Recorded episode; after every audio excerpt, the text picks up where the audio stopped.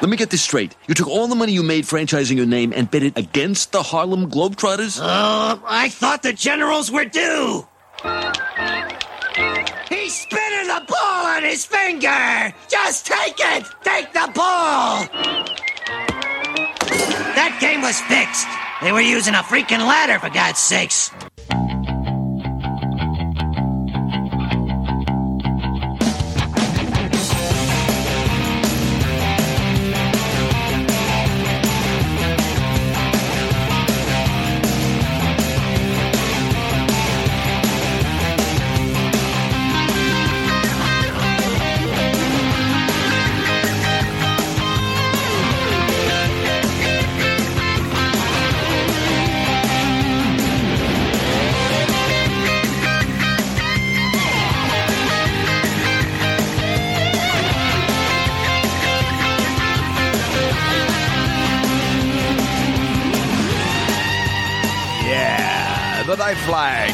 You. Uh, what is it? April one? Is it yet? March thirty-one? Maybe it's March thirty-first, the last day of March, the worst year ever. The Night Fly. I'm Dave Juskow. How are you, everybody? The great Joe Satriani on guitar. A new one from Joe Satriani. He's the best. Like the best. Like he might actually be the best. Who knows? He's way cool. I used to on my uh, I used to have an old public access show back in the '80s, very popular, and uh, we've talked about on the show before how like I couldn't walk down the street without somebody noticing me. That was back in the day when the uh, you know when it was cool to have a public access show, and that that that phrase has never been said. But uh, there was only a couple of stations, so everybody knew who I was, and.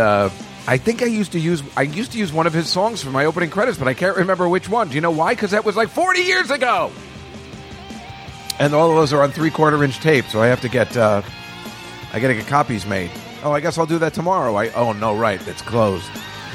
Oh well, you know what I'll do is I'll go down to the record store and I'll oh no no those, those been closed for 20 years. Um, well, you know what I'll do? I'll go down to the Barnes and Noble and I'll yeah no right I can't do that either. Uh, well, I'll figure it out some way or another. You'll see. Hello, everybody, and welcome to the show. Uh, boy, I hope everybody is doing the best you can. I don't have the virus. I'm just a little cough because I uh, went down the wrong pipe. You know, I'm having some coffee. The worst coffee from the deli. I did chose not to go to Dunkin' Donuts today. I still go almost every day, but I haven't been going lately because the one down the street is closed and I don't feel like walking that far sometimes. I mean, I don't mind walking that far, but you know what I'm saying. It's uh, nobody wants to see outside, whatever. Even though I have been going outside.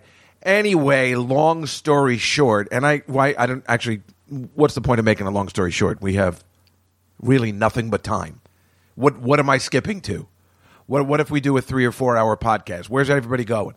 Nowhere. I just again, I just don't know how people are listening. So I will tell you this right off the bat.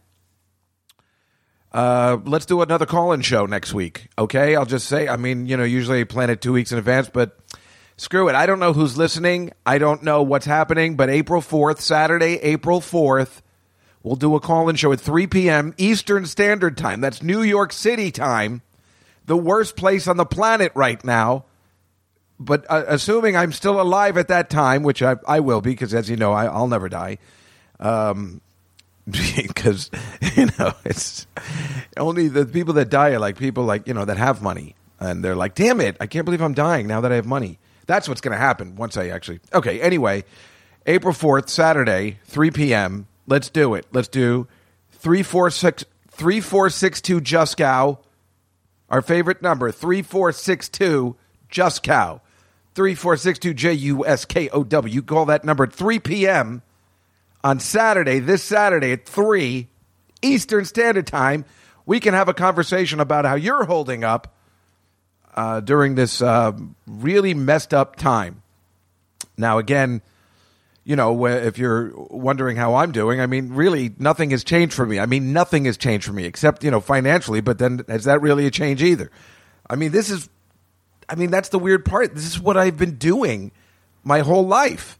Just, I'm lazy and I sit around and do nothing. Could I be writing? Could I be creative? People are like, why aren't you writing? And I'm like, I don't know. I didn't write for the past year since I've been off. I I don't know. My sister and I were talking about it. We're just lazy people. My mother's lazy. My sister's lazy. My dad was lazy.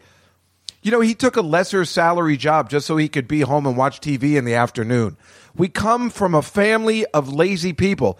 When my sister was saying, I was like, she was telling me yesterday that a lot of her friends that she lives in, you know, New Jersey, they're when they're they've been down, their parents have been able to help them out, which of course isn't a possibility for our parents. Um, mostly because our dad was a moron, but also because you know my mom has no money either. So, uh, but she's like, all their parents helped them out. And I'm like, well, I don't understand. How come we didn't get parents like that? She goes, yeah, it's weird because all their parents were like doctors and lawyers. I'm like, well, how, even back then, I don't understand. They must, their parents must be the same age as they're the same age as you. Right? they're the same age as Rhoda. What what is the difference? They're like, I don't know. Daddy shouldn't have been a braun girdle salesman. It's odd for a Jew. And I'm like, how is that odd for a Jew? That's what a lot of Jews did. I don't understand what the, what the garment tips. I don't think she knows what she's talking about. But you know, I mean, not everybody. I mean, it's like we talk about this all the time. The people who work at the Dunkin' Donuts, the Indian people who work there, are idiot. They're morons. The women are much smarter than the men, though. But uh, they're they're they're idiots, especially the one on 46th Street by my old job. I mean, those people were genuine idiots. And then you know, the other Indian level are geniuses. They're doctors, and uh, now they're becoming lawyers, and you know, they're just really, really bright and smart. So it's just you know that happens with every ethnicity. The, there are Jews that are you know like my cousin and his father, and you know like who own you know sporting teams, and then there's people like me and Beth who just you know were destined to just be idiots. Um, you know, I mean, it's just that's just the, the, way it works. We just got the short end of the stick on this one. You know, when we come back next time, hopefully, we come back as a very wealthy Indian person uh, who doesn't start out in India because you know I've seen Slumdog Millionaire. It's not good, or the way Raj talks about it in The Big Bang Theory. It just doesn't sound pleasant at all, and it sounds very hot and. Um, Although I don't really mind the hot weather, as long as you're dressed for. If you don't have to wear a jacket and tie, of course, now nobody has to wear a jacket and tie anymore, really, unless you're running for office, which is kind of funny because, as you know, I want to run for Manhattan Borough President, so I will have to wear a jacket and tie again. I look horrible in a jacket and tie these days. I used to look great in a jacket and tie. I used to clean up real well, but now that I'm fat and bald, well, I guess I'm still gonna. I don't know what's up with the hair, so uh, you know, it's just gross. I just look horrible. I just gotta, you know, it would be nice to have money to get a nice fitting suit that they make, especially for uh, you know fat guys and they do do it. But because I've seen it on the Simpsons episode with Harvey uh, Fierstein, got Homer a really good suit, and that's you know these cartoons they're real. Anyway, um, so anyway, yeah, we'll talk um, on Saturday. Uh, and then you know play it on Tuesday, and you know if you want to call and you're not doing anything, I mean nobody, I mean that right. This is the time to have the call-in show. My friend Joe Messina mentioned. He goes, "When are you going to have a call-in show?" So I don't know who's going to call in. I don't know who's listening anymore. I don't know who I don't know what people have plans. I mean, nobody has plans, right? We know that, but I don't know. Maybe I have plans. I figured to do it on a weekend because I really don't. I guess other people are working during the day. I mean, I know Dave Curry's a school teacher, so I suppose he has classes online and stuff during the weekdays. So, um, I, as a small example, I you know I, I don't I don't know. You know, I haven't worked. This is just so fucked up in the sense for me personally, and I'm not being selfish, I'm just saying it's just so weird to have not worked in a year and now everybody's not working. I mean, it's just so, I mean, it's so weird. I mean, obviously, it's weird. In fact, it's so bad. So here's here's uh, the situation. We'll uh, just get to this really quick, and then we'll move on to some more relaxing comedy that the Nightfly is known for. But the Nightfly is also known for being uh, you know, topical, topical. I couldn't even get that out without laughing. Sorry. That's not what I meant to say. But sometimes we have serious conversations about things, and certainly uh, the, the problem is this. When I go to bed at night, I listen to Howard Stern. Um, and if he's on vacation, I'll listen to the sports station because I like to listen to live um, shows, you know, that are going on. Like as I'm falling asleep, I set a timer so it goes off because otherwise it affects your dreams, right? So, you know, I listen to Howard Stern before I fall asleep, and like a lot of times through the day, I'm you know, obviously a huge fan. And he's been under quarantine and zooming and stuff like that. Uh, but um, you know, he but he's obviously talking about the coronavirus. I, I don't want to hear it when I go to sleep. You know, everybody's you know, we don't mind watching the news. I watch the news for 20 minutes a day, and then, you know, you, you got to get out uh, off of it because you go insane. Um, I mean, for instance, I just went downstairs to get a cup of coffee. Right, I just went downstairs, and I go out every day usually to take a walk. Um, and I was feeling fine. I took a shower today. You're welcome, America. Um, and then as soon as I got the elevator, knowing I was going outside, I started to get a headache because I was making myself nervous that somehow the coronavirus is like in the Ten Commandments. And it's this green smoke, except it's invisible, and it's coming to slay the firstborn. You know, I mean, that's what it is, really. It's it's just like in the Ten Commandments. It's ironic that it's coming out during Passover. And uh, it's also crazy that after 5,000 years, Passover is canceled. But is it, though? Because uh, now my sister's sending out Haggadahs, and apparently we're doing an online Passover. Ugh. I'll get to that later because uh, I'm getting off track and there's so much to talk about today. But um, yeah, so I, you know, I went outside, made myself paranoid because I don't think I'm going to catch it. I just don't, right? I'm one of those people that would probably go to one of those parties where I'm like, but I'm also a paranoid Jew and I do think I'm going to get it, right? So it's like too, it's like weird. So there's no way to not think I'm going to get it, but I'm also like, no, I'm not going to. I'm defiant because I just don't catch stuff like that. I just that's the one thing I don't. But of course, I'm paranoid that of course I have it. So I started getting a headache in the elevator. Now, obviously, I don't have it. I'm not sick. Uh, I finally got a thermometer. I think I told you I took my temperature. Everything's good, and I'm not going to get it. I'm my nose is stuffed up, but that's from allergies or whatever and I don't I don't have the virus. I don't have a cough. I have my taste buds. Obviously, other I would, I stop eating.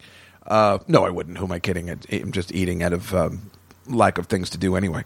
But uh, you know, so but you know, as soon as I get in the elevator, I'm like, oh, I'm going outside. I'll probably catch it. You know, from where? The air. I mean, I do have to interact with people, but that's the thing too, right? So I don't even bother. Sarah and I don't even bother about seeing each other anymore because Silverman, I'm talking about because you know, and she's in town because she knows I'm going out every day and that bothers her. But the fact of the matter is, you know what the funny part is? Dave Juskow goes out and he maybe gets a coffee from one guy that works in the Dunkin' Donuts and there's maybe two people there. But everyone else is going grocery shopping like every two days. And there is a massive bunch of people every day. You know, I haven't gone to the grocery store in a week and a half. So I probably have less of a chance of catching the virus or spreading it around than anyone else I know. Because I know Sarah and whoever else is telling you stay away, stay away, are going to the grocery store every two days. So that's where you're going to catch it because there's so many people at the grocery store. There was a line outside of Whole Foods around the block. You know, like a line. I know everybody's social distancing, but I don't think that's very helpful once you get into the store or whatever you're doing. You can stay six feet away, but What's the difference? I don't know. Nobody knows where you catch it. This is like AIDS all over again.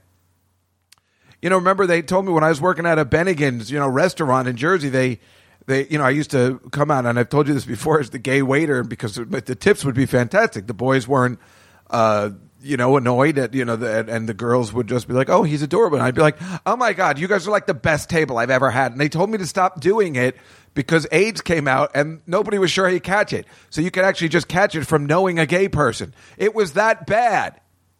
And remember, AIDS is the same thing. Well, this is worse. I guess you can die from this, but mostly it's the same thing. Whereas AIDS just ruined your immune system, and then if you catch pneumonia or any other disease, you you would end up dying. Now, uh, unfortunately, I do know several people that are in trouble. Uh, one of them I'm not going to mention, but um, he is a huge, big part of you know I he's great, and you know uh, we've talked about him on this podcast before, and he's in big trouble. And uh, you know I'll let you know more when I'm allowed to tell you uh, more. Um, it's tragic. And uh, this wonderful guy, Jeff Gurian, who um, is like one of these guys. He looks like uh, Phil Spector of his hair. You look him up a little bit and he's older than me by 10, 15 years or so. And uh, he is in the hospital on a respirator, and nobody knows if he's going to make it. Uh, he did have a pre-existing condition and having well i mean i guess if you consider having a heart attack a year ago maybe bad. I, maybe that's why we haven't seen bernie sanders at all anywhere. But um, yeah now he's in the hospital. He's a great guy. And he was one of those guys in comedy like when he shows up it's like oh it's a thing you know like the opposite of this girl Gil- gilda conrad from the 80s who used to show up at something and then it's like oh it's over the fun is over now that she knows about it. He was the opposite. Like where if he showed up, it was like, oh, this is big because you know even though he's not that big a deal. He kind of him showing up. I, I think he was at Abe Vigoda's funeral. I didn't know him back then, but I saw him. I'm like, who is this guy? He's always around. But everybody likes him, you know, and he's such a nice guy, and we're all, you know, rooting for him. But it's in bad shape. So joining us now is uh, my my friend who will re- uh, remain nameless today, and who works at one of the the epicenters of the New York City hospitals, and she is a nurse there, and she's been a nurse there for a long time, and she is finding it. I mean, she's on the front lines of everything, and you're having a lot of issues with uh, what's go- what's going on, right? Lots of issues, lots to talk about definitely lots of issues. Um, what do you want to know? Well, I mean, you know, you've told me you're having. I mean, at this point, right now, you have to. Your work hours are such that it's not normal, and you can't just go home anymore. You have a family, and you need a different place to stay. Right. I'm not going to be responsible for um, killing my family because I'll be honest with you, the people that are the most exposed and that will get it, I know I will get it, is working in a hospital. So if this is my job, but I'm not going to be responsible for my, you know, husband's death. Why won't you take responsibility for that? I think a lot of people would. I'm just kidding. Okay. Uh, no, of course not. I mean, this is horrible. This is a situation that nobody knows about yet, which the nurses can't go home. They can't. They're completely exposed. You've told me your facility is, is, doesn't have um, enough equipment to. I mean, we know, but you're you made it clear weeks ago that there was not enough equipment. There's not enough equipment, and this is a real thing. This is very, very real. So, who, and I was the first person to say, "Oh, this is just a flu. This is ridiculous. People are blowing it up." I'm telling you, I've never been scared for my life. I'm truly scared to die. I know I know that's true because you are the one who when whenever I have something you're like ah you're fine take a couple of Advil and I've never seen you like this before and that's why I asked you to come on and kind of talk about this. I mean we all know it's it's bad but you know what we don't know is bad I mean or what we're just finding out is how bad it is for the doctors and nurses who are actually taking care of the overflow of patients. We have doctors who are already in ICUs, doctors who are on ventilators, and nurses, and we have people that have we have uh, people that have passed. You know, we have uh, it's people are getting sick every day. You know, I it's uh, it's really it's very very bad, and people get very sick very quickly. And let me tell you, it is not just the elderly or pre-existing conditions. That is absolutely not true. In fact, people who are young, when they get it, they get bad very, very quickly and they die very, very quickly. It's a, this is nothing like the flu. The flu does kill people, but it, it doesn't infect people this quickly and it doesn't progress this quickly and it doesn't with the flu, even with H1N1, I never remember anything being that bad. And with H1N1 in 2009, I was a nurse in critical care and I saw some bad cases but not even close um, to this. And more importantly, it, the hospitals just don't have the equipment at all. And the CDC has literally put out a statement that nurses and doctors should wear bandanas and scarves. That doesn't help at all, right? Which is, I mean, I, I, I have no words that somebody would, CDC would say something like that we were making my uh, neighbor and I were making fun the other day because we saw on the news that people were quilting uh, masks and I know from you that that is no help whatsoever. Let me let me tell you. Starting last week, I have a friend. People really pulled through. I have a friend that works in a museum, and without asking, without any meetings, without any red tape, without any BS, she went. She went into the basement. She knew where they were, the proper N95 masks. She got as everything she had, and she gave it to me. And I brought it in, and I was smart enough to say, you know what, I'm going to donate this to my unit but I'm going to keep one for myself. Even though our higher ups were telling us, you don't need to wear that around. You don't need to wear it around. Well, that exact high, those higher ups that were saying that, one of those higher ups is now COVID positive and she's been walking around our unit. They didn't know. They're just following administration's orders. But the truth is, I'm not messing with anybody else's life. And I think that at the very least, if this is the dire situation that we're in, then tell people the truth. This is what we have. This is not good. You you're probably going to infect your family, and and not only that, you who knows how many of us are going to get this and how many of us are going to live or die. Honestly, that's dead straight honest. So today, when even though I am the only unit um, that does not that we're trying, we have a, a heavy amount of uh, transplants uh, of all sorts. So we're not. Um, we were trying to keep our transplants safe, and we were trying to avoid COVID patient, not avoid, but we were trying to pick up transplants from everywhere to keep them in one place, and the rest of the hospital was COVID. But you know, there's there's people that go around from one unit to another. There are doctors that go around from one unit to another, and I'm just not going to take the chance. I'm going to take every precaution I could possibly take, and if I happen to have a mask that works, that was donated, um, I'm going to wear it. And in fact, I'm going to give it to anybody who asks me for one. You know, because I'm not going to play with their lives and say, listen, you don't need it right now, but maybe tomorrow when the patient is actually COVID positive, hey, sorry, I wish you were wearing it the whole time. I just, I just can't believe that we just don't have enough masks. They seem like the they don't cost that much to make, and they should be easy to obtain. I, I don't understand what happened. Let me. I want to say one thing. Well, I've said a lot, but I want to say something. You know, after September 11th, when all these committees were formed that do mock codes in terms of in, in case of emergency, in case of a nuclear whatever, all those committees should be all fired. Okay, because obviously nobody's prepared. This is a basic emergency, and there should have been step one, step two, step three. Where, how, how long does it take to get these masks? I don't care how much they cost. It's one person scratches another one's back. Everybody is in meetings talking about how we don't have PPE, and yet, and then they say, then then we hear the mayor and everybody say, "Oh no, we do until April 5th." No, you don't. Not even a little, because as that we were always taught, and this is the scary part. I became a nurse knowing very well that I'm going to see patients who have who are exposed to deadly diseases. But I was under I know exactly how to put protective equipment on and how to take it off and how to keep myself safe because that's job and lesson number 1.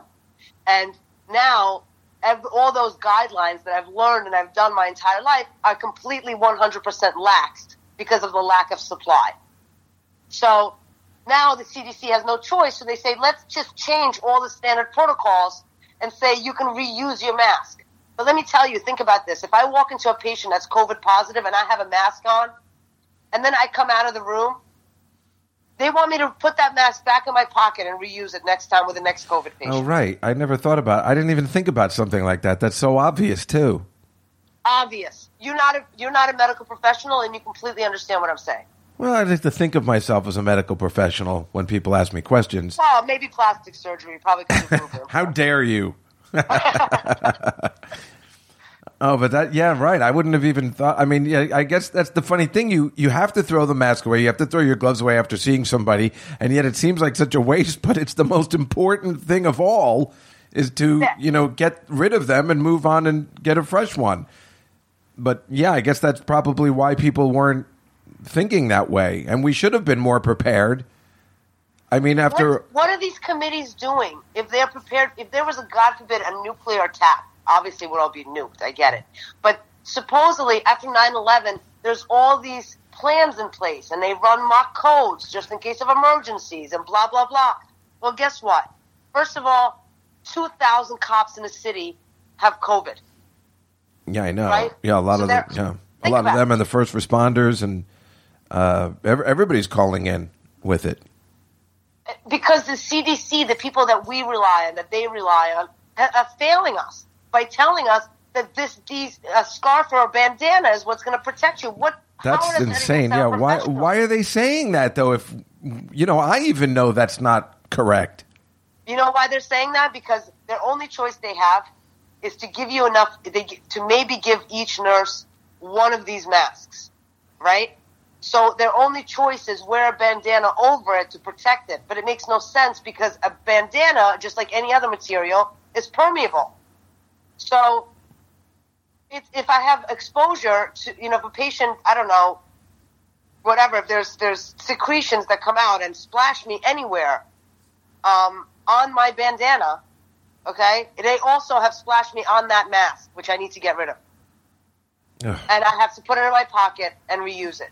And then they t- and then the crazy thing is they gave us these other paper masks that you get to clean up your cat poop. Okay, Yeah. And they said bring this home to just in, just in case you want to protect your family. Stop lying to me. You're messing with my life. Tell me the truth. Tell me that this mask is not going to protect your family, and you will probably infect them. I have parents and kid and everything else, and it's just not a joke. Well, who the hell is in charge? I mean, of all, besides the CDC, I mean, if you're at a hospital in itself, like who's in charge and giving you information like this? Who's passing this information on? it, there's basically it's like a bunch of chickens running around with their heads cut off. That's as simple as that.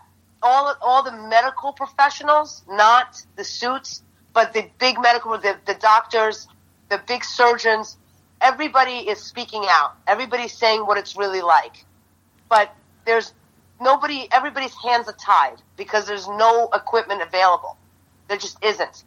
You know, that's because unfortunately nobody prepared for this because you know it's always something new. You know, we didn't see September 11th coming. We didn't see Hurricane Sandy coming. You know, like ne- if those things happen again, we might be prepared for those. But we didn't think of a worldwide virus. I mean, even though we did, I mean, Hollywood has made these scenarios for years. And from what I was told, after September 11th, they brought in all these Hollywood screenwriters to, you know, make scenarios like this. But I don't know what they did with them afterwards.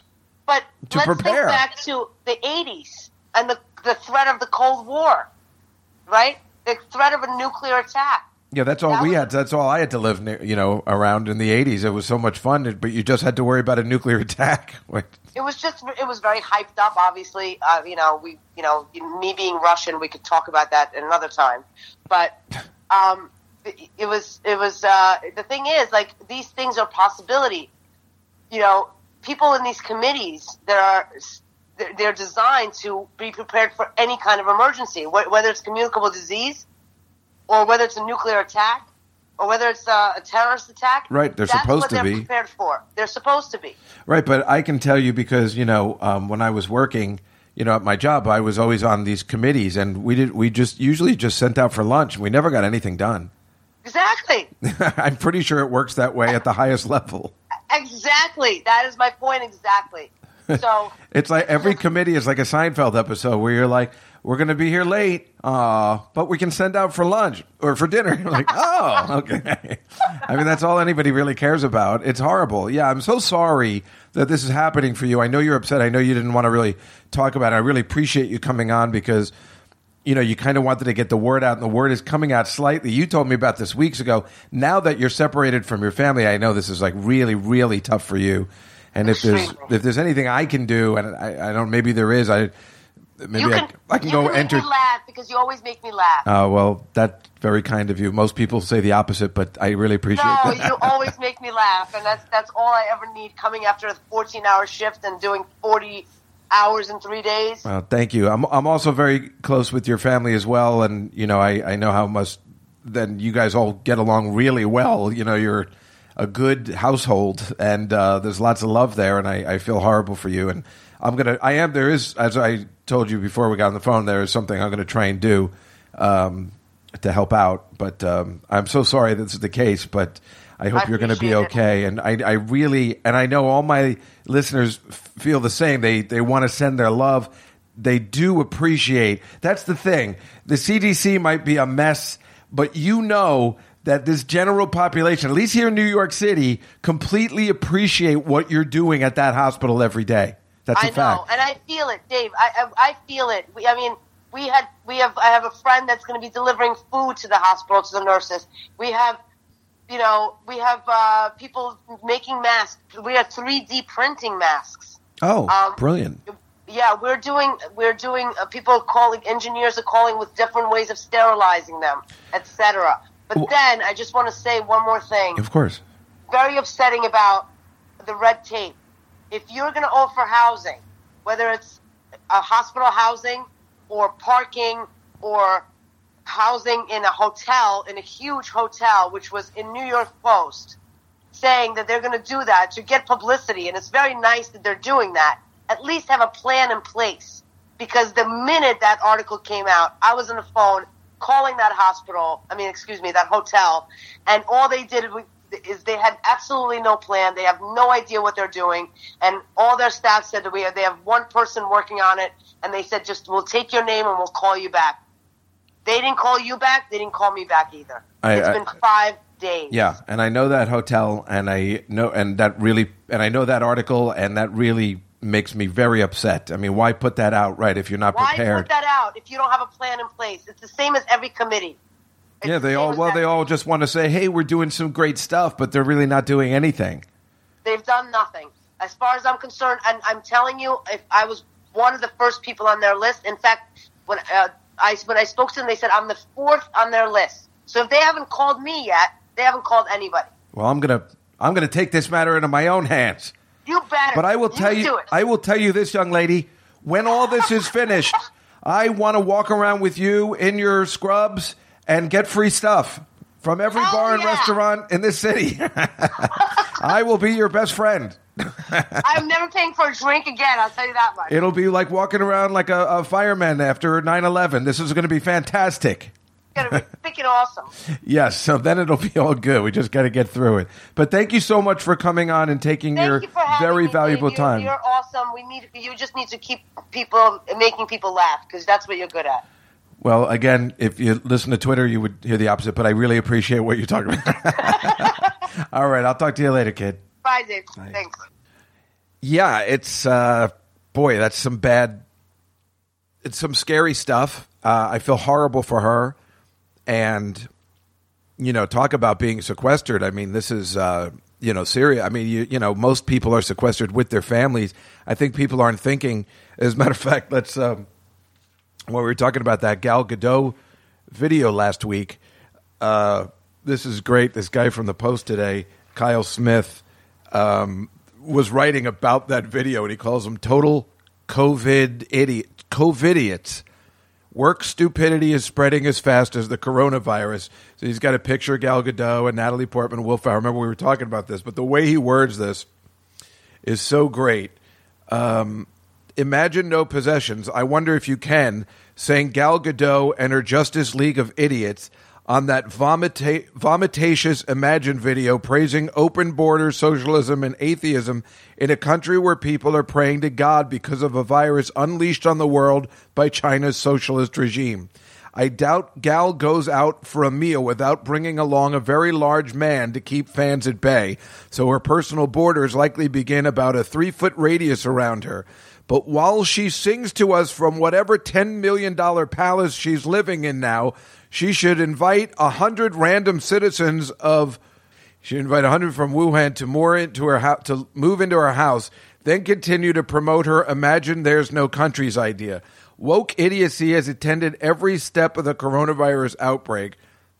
I love that stuff because he's saying what I've been talking about for a while, which is, you know, these people, these woke people, idiots who, you know, are posting on Instagram, these celebrities, even the news people who are posting from home in front of their fireplaces and mansions, don't seem to understand that a lot of us live in shitholes. This is my whole thing, which seems completely racist, but if I ever do a special, I'm going to bring it up. This is my thing. When I was living in Astoria in the 80s in a shithole, and I was watching, what is it? Um, all, all tho- those black movies in the 80s. Uh, that uh, I, that sounds horrible, but you know what I'm saying. The um, Boyz n the Hood and uh, Menace to Society and all that stuff, and they're all in-house fighting in Los Angeles, and but they're all on homes in their houses with backyards and front yards and lawns and stuff. And I remember sitting there going like, "Why are they so angry?" I don't have any of that. I live in a shithole. This is the exact same situation. Now, granted, I live in a much better place now. And thank God, you know, I mean, but it's still just a one bedroom apartment. I don't have a staircase or anything. Unfortunately, I don't live with anybody else. And can you imagine? Fortunately, at this point, I don't have a, a girlfriend or something because we'd probably kill each other. Uh, me, you know, I mean, I've lived alone for, you know, 30 years. Uh, the the odds of me being able to pull this out. Can you imagine if I just met somebody decided to move in? I mean, there must be a lot of people out there just decided to move in with each other, you know, just a month ago. And then this happens, and you're like, uh oh. And then where do, what do you do with? Oh, I just gave up my apartment, and you just got to make the best of it, of course. But oh my God, there's plenty of people who are probably younger living in a studio apartment together. We'll make it. Oh my God, I can't even imagine. So let's not even talk about that because I don't even want to imagine a world like that because I did live with somebody for a while, and I can't imagine living in that shithole with her at this point. I would probably blow my head off. I'm sure I could get to a gun store and blow my head off. That's probably what I would do. I'd let her live. She was nothing but nice. It was my fault. Uh, anyway, uh, what was the point of the story? Oh, right. So on Instagram, people are just showing, you know, the the, the mansions they live in, like toughing it out. Still here, you know, day eleven or whatever, and they're and they're just they have all this room and space. And like I said, whenever you see a staircase anywhere, you just get jealous, or I do. I'm like, wait, they can go to another floor and like relax. So, uh, yeah. Anyway, um, on the flip side of that, I will just tell you that um, my mother, people have been asking, uh, fans of the show have been asking, how's your mother doing? I'm like, she's fine. She's never been happier. You see, for me and my sister and my mom, again, we've been planning for this. We've been doing this. We're lazy. We just watch TV all the time. So now we have no fear of missing out. Clearly, Rhoda, like me, has a fear of missing out. And uh, now that doesn't exist because we're not missing out on anything, you know, except when idiots post on Instagram. But my mother doesn't see. But, you know, what am I missing out on? Meanwhile, I've been talking to some people and they're very selfish. And they're just like, I don't care about this. I need to live. I'm young. You know, like the, the ones we're talking about, the 2030s. You know, by the way, the 20 year olds and 30 year olds, I don't think they're called millennials anymore. I'm giving those people a pass, as I said, but whoever this next generation is, they suck. Thank you. But um, anyway, I don't want to mention the person who it is, but uh, what else did I want to talk about today? I mean, there's so much to talk about, so I'm just trying to figure out where to begin. Um, oh, right. So I was telling you, like, looks like Passover still on. That's really annoying. Uh, my sister's mailing out Haggadahs, so we have to Zoom because we taught my mother how to Zoom last week. Now I said, listen, we're not going to teach how to Zoom because you're too stupid to do it. I said it just like that. I swear to God, I said it like that because because she couldn't remember she couldn't type in comedycellar.com. That's like that's mean to do to your mother. And I'm like, I'm sorry. She's known how to use a computer for 20 years. She can't type. She doesn't know what a browser is, and to type in comedycellar.com so she can see a picture of her son, say the featured event. I just wanted to share this moment with her. I've already yelled about this enough already. So I just said, I cannot deal with the Zoom shit with you. You're a moron who can't type in comedycellar.com. I know that sounds horrible, but come on. I'm still angry about that because that's ridiculous. So my sister and Liza went over her house. They, yeah, they went. They went in. It was uh, Uncle Bob's birthday from you know Aunt Judy and Uncle Bob. The reason why we uh, you know uh, are related to the owner of the Devils, and she bought them food for her birthday, left it on the doorstep, but came in to see my mother, took the chance. My mother had no problem with it. They stayed apart, they didn't hug or anything, and set them up with the Zoom so we will be able to see my mother and unfortunately do Passover, which I thought, damn it, I finally got out. It was canceled. But it looks like that's what we're going to be doing. I will be leading the Seder as normal. Of course, when the meal happens, I guess I'll just have to watch everybody else enjoy whatever they were cooking. uh, I'll just sit here and be like, I, I can watch you guys eat, I guess. Boy, it would be nice to have a home cooked meal. I'll tell you this. Oh my god! So, remember I told you I was, you know, I get all the canned right. I've been, you know, this this Chef Boyardee. I gotta. I tell you what. I gotta call Mrs. Boyardee. See what she's doing. I gotta thank that Mrs. Boyardee. So remember, I told you I got Dinty Moore beef stew. Now I've never had Dinty Moore beef stew in my life, but that was all that was left on the shelves, and I don't mind that kind of food. But I can tell it's taking its toll, and just you know, my chairs, like they, you know, they're, um, you know, you you press the button on the side and they raise up, but um, they're not sticking because. I'm getting so much weight. It's just my chairs keep falling down. I have to keep pumping them up. Uh, so it, the mashed potatoes and Dinty Moore beef stew are not helping. But the worst part is, I was watching Erin Brockovich the other day, which I've seen. Really, I could probably tell you at least 50 times. I'm being like serious, not exaggerating, but I wonder if I've seen it over 50 times. Now, remember, also, I was at the Erin Brockovich premiere with all the celebs, the red carpet, the whole thing, the party after with Julia Roberts, with Albert Finney, with um, the uh, Aaron, uh, whatever the, the the biker guy was, and I got to meet all of them and hang out. And you know that movie was really terrific. I mean, really, really good. I mean, I love it. I loved it. That's not just because I was at the premiere and it was a good time. I love that movie. I really like it. I don't care for Julia Roberts that much, but that movie is great. There's certain scenes in it that are just really entertaining. And I just really like the movie. And this point, I just fast forward to. I mean, I'm usually watching. If it's on, I turn it on. You know what I'm saying? If I'm like eating or something, I'll watch this movie or something. Um. Anyway, the point of the story is there's one part where you know she's poor, Erin Brockovich, not Julia Roberts. But Erin Brockovich is poor. She's got three kids, lives in a poor town. You can see all this, you know, somewhere near that Hinkley place, and so she's carrying her baby at one point and opening a huge can for the family dinner of Dinty Moore beef stew. And that's when I said, "Oh Jesus Christ." Uh, do I really live in New York City, or am I really this poor where it's come to where Erin Brockovich is open? And the producer of the movie said, "Hey, let's have her opening like a big thing of Dinty Moore beef stew for her family because that's what poor people do." So it's come to that, which I guess it has. I can't believe they even sell that stuff in New York City. Can you believe it? Meanwhile, it's fucking delicious.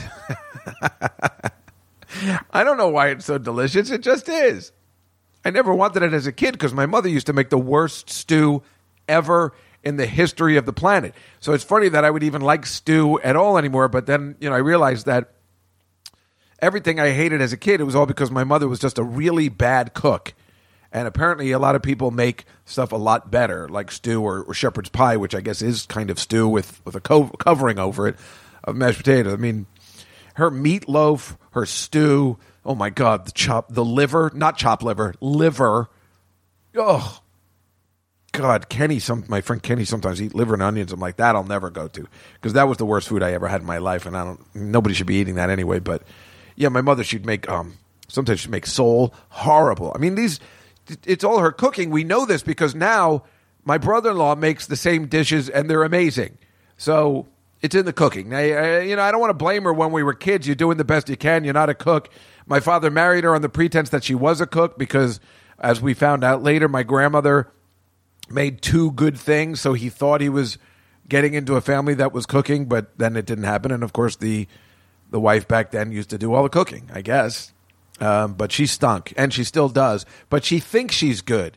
So it would be so much better to just be honest. And this is the only reason I've had a problem with her in the past.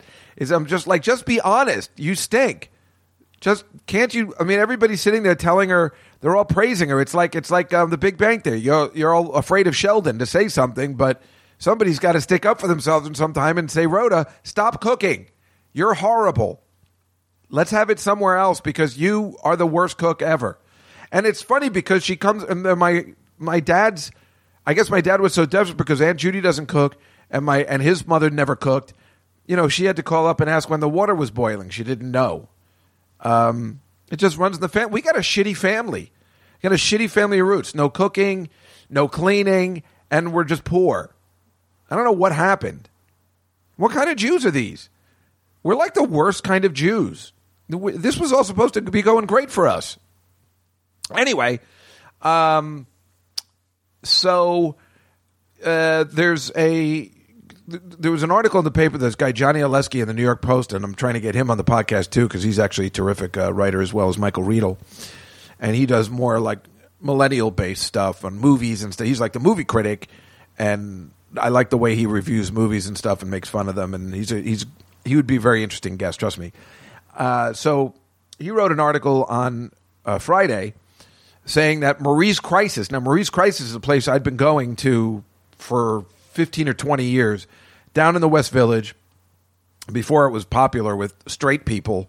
Uh, I would go there because there was just a piano player. It's a very crowded bar. I mean, who knows if that'll ever even open again because that place is just jam packed with germs. Um, it's a very crowded bar with a piano player, and then just everybody sings show tunes around the piano. Remember, I've talked about it before because I said, boy, if there was a place that just everybody sang Billy Joel songs or whatever you like, or you know, if you like, well, the Dead wouldn't work really in a place like that. But if everybody can just sing along and have a good time and not worry about looking gay or whatever, you know, this is just the best place and it's a happy place and you know everybody's just drinking and it's truly open till you know four in the morning. And when you look out the window, I don't know whether I ever mentioned this before. One time it was like snowing, and it's in the West Village, the heart of the West Village, and you would look out in the street and you're like, boy, I bet you this place, this would be just like what it would be like in like the 1800s. Uh, it's probably the same situation, like a, sitting around a piano, no, you know, modern things, and there's no cars going down the street, you know, because it's snowing. This is probably exactly what it was like a hundred years ago, at this exact place. But this place is terrific, and I would bring people in all the time. And then all of a sudden, other I don't know how, but other I guess I brought people in, and they started bringing people in. I because I brought Dave Attell in one time, and even the waitresses there who are not you know the prettiest of folk, they all knew Insomniac at. They were excited that he was there. I'd bring everybody in there because it was a good time. You know, as gay as it was or whatever, it was really really fun, and you know, it was a, kind of an inside thing. Uh, and then other people found out about it, and then it became like a place. Like, I mean, I know a friend, I won't mention his name, and he was just going there to meet girls. And, you know, it turned out you could because there were straight girls that were in there. But I remember I went in there once with my sister and this super hot girl. And uh, I was like, yeah, I'm going to hit on her. And then I remember she's like, yeah, that's a good idea. And then sing tomorrow at the uh, top of your lungs. And let's see if you can then ask her out after that. You know, like, I mean, yeah, you just look like uh, it would be difficult to make the move in there because the girls are also are not expecting you to make the move. But now, like I said, the things have changed. Anyway, this wonderful place, Marie's Crisis, uh, is doing this thing online, which uh, this guy mentioned the other day, and it was like it's every day. I guess I thought it was just Saturdays at five o'clock, and I went on Saturday at five o'clock, and this woman is playing, and it was fan- you have to be invited to the site. It's called Marie's Group. Uh, I think anybody can go in, but here's the funny part: it's a Facebook page. You go in on Facebook, and then they and you have to be invited in. Here's the classic thing because I was telling Sarah Silverman about this yesterday, and uh, I said you got to join this group because you know she knows all about Marie's crisis and stuff too. I've been I've been taking her there for years, and uh, so but they immediately ask what's your favorite show tune. So then it comes down to all right, I really want to be invited to this group. It's obviously a sophisticated group, and this is a trick question. You know, because they, they don't want troublemakers in there, right? They only want the true authorities that aren't going to make fun of people, that don't want any trolls. So, what I'm going to have to do is come up with what the answer they want me to say. Now, normally, I mean, you can't say tomorrow from Annie, that's too obvious, which it probably isn't, and something from a chorus line, all too obvious, right? That, that, right? So, the first thing I think of, my actual favorite song, I think, is Into the Fire from the Scarlet Pimpernel. I mean, listen, folks, it, but, you know, we, we like what we like, and uh, this is my, you know, I mean, I mean, this is like 1776 shit. It's a, a guy singing out about, yeah. Head into fire and into the fire we go. Let the lightning strike. Let the flash of it shock you. Why wouldn't I like Choke this? I like 1776. away. It's the closest I can get. Let the fever spike. Let the force of it rock you. We will have our day sailing Into the fire! Land ho! Land ho! Now is when it gets really good. Now it picks up. Someone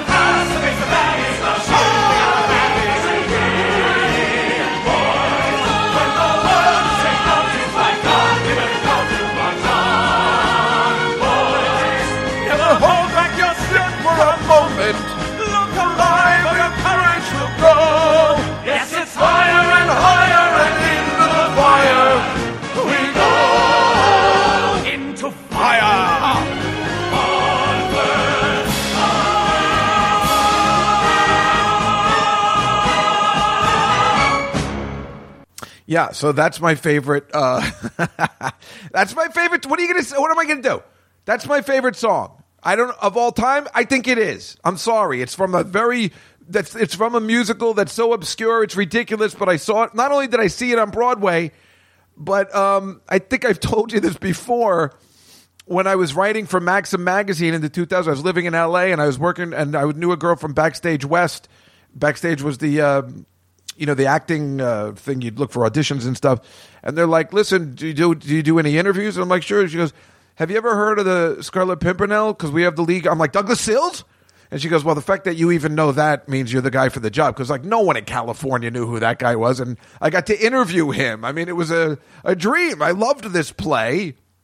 I don't know why. There's a lot of good songs in it. And um, that song, for some reason, speaks to me. And it's just it's funny because as a straight man who likes show tunes, the ones I like the most are the manly ones like this or, you know, 1776, where they're fighting about freedom and singing. And that's the ones I like. But do I put that in and a group like Marie's Crisis are going to be like, no, he's obviously straight. Who would say into the fire from the Scarlet Pimpernel? No gay man is going to say, you know, I don't want to think I'm too straight, so I don't want to say 1776 because then they're going to be like, no, he only likes these kind of musicals. is obviously not for us. So I'm like, what is the right one? I can't put. Um, you know, what what is the one from Pippin that everybody corner of the sky, which I could actually be my other favorite because it's so goddamn good. Remember, I played it on the Marina podcast or whatever. Um, because that's so obvious, then they're going to know I'm not a true fan. So all this is going on. Meanwhile, I'm thinking about all this stuff, and they're like, "You've been accepted." Apparently, they couldn't care less. They just want people to be accepted because they want you to Venmo or PayPal the musicians. So it turned out it didn't make a difference. So I put it into the fire from the Scarlet Pimpernel. all that for nothing. But uh, so so well. Here's the best part about the story too. And This only happened yesterday, last night, right five o'clock, and uh, I was talking to my friend Lori uh, from the bar that I like, you know, down in the village, and uh, I was like, "Listen, I got to get going." She goes, "Where, where do you got to go?" And I'm like, "I, I got two things at five o'clock." Yamaneika Saunders, you know, my friend, the comedian, um, she texted me and she goes, "Hey, Comedy Central is live streaming my special, and I really need friends to be on because there's a lot of trolls." You know, she's a fat black woman. Uh, there's a lot of troll, and she was right. Like I was looking, and they're like, "You fucking piece of shit," and was so she, you know, because she was commenting back and chatting while it was going on. So, you know, a couple of us watched it with her, which was fun. But I also wanted to be on the Marie's Crisis. So I had a five o'clock. So I had both of them going at the same time. These couldn't be more opposite from each other. Because on the one hand, you have, you know, some people are every people, some humdrum people, you know what I'm playing. And then you got Yamaneika, man, my pussy dry. And I don't know where to find a man that can satisfy me. I don't know if that's, I don't know any of her material like, but I know she does talk like that and say my pussy dry. She gonna make my, he gonna make my pussy dry. Uh, so, you couldn't have two more opposite things and they were playing at the same time because I didn't want to let anybody down. and it was like I don't have anything to do for weeks, and then all of a sudden there's two things at the exact same time at the exact same moment, which is why we're actually having the call-in show at three four six two Juskow at three p.m. because it seems like it's Saturday at five. That's when everybody seems to live stream. I noticed Marc Maron was doing a live stream, and a couple other people had some live streams going at five o'clock on Saturday. That seems like the time. So I thought we'd do it at three o'clock on Saturday. And then everybody can, you know, go to the more popular programming. But this is what uh, I was listening to. I taped a little bit off of it of this woman just playing the piano from her house, and her neighbors are, um, you know, stomping on the floor. Now I thought, you know, that maybe they're stomping on the floor because it's like in Pretty in Pink, where Annie Potts, you know, hits the floor with the broom because she likes the guy playing the song like she likes the song, so she bangs on the wall. But I think they were just angry. And when do you get angry at somebody playing the piano and singing for at this point? It's five o'clock in the afternoon on a Saturday. Grow up. a piece of Mahler's. I'll drink that. And one for Mahler.